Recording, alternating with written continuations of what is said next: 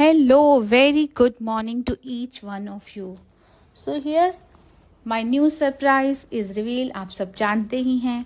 हाँ तेरी मेरी बात के अंदर हमने बनाया है माइंडफुल पेरेंट्स हब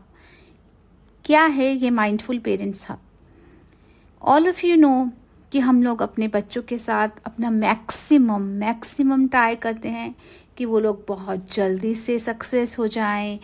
बहुत जल्दी से वो ऊँचे उठे, उनको बहुत अच्छी चीज़ें आती हों। जो सब हमने सहा, जो सब हमें फील हुआ, जो हमारे माइलस्टोन्स थे, हम लोगों की ट्वेंटी फोर क्रोस सेवन ये ट्राई होता है कि हमारे बच्चों को उन सब चीज़ों से नहीं जूझना पड़े।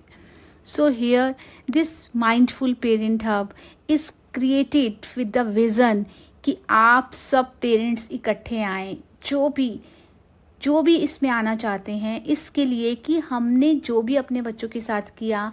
जो एज अ टीचर हम स्टूडेंट्स के साथ ट्रायल एंड एरर मेथड करते आ रहे हैं, हम ट्राई करते हैं उनको बेस्ट देने की। कुछ चीज़ें वर्क करती हैं, कुछ चीज़ें वर्क नहीं करती हैं because every time generation gap आ ही जाता है, हमारे साथ भी आया था, हमारी पेरेंटिंग के टाइम पे बहुत सारी मिसअंडरस्टैंडिंग्स हमें अपने पेरेंट्स के बारे में हो जाती हैं। बाद में बहुत बाद में हमें समझ में आता है कि हम जो सोच रहे थे वैसा नहीं है। सो so, हमारे बच्चे हमारे टीन स्टूडेंट्स भी उसी दौर से गुजर रहे हैं।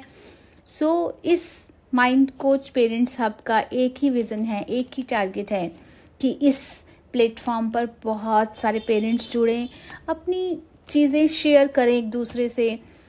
कुछ चीज़ किसी के लिए काम कर रही है, कुछ चीज़ किसी को बहुत अच्छा रिज़ल्ट दे रही है। मे बी कि वो दूसरे के लिए ना करे बिकॉज़ ये पेरेंटिंग सबकी अपने अपने यू नो सिचुएशंस पर, हमारे बच्चे के मूड पर, उसके एटीट्यूड पर, उसकी नेचर पर,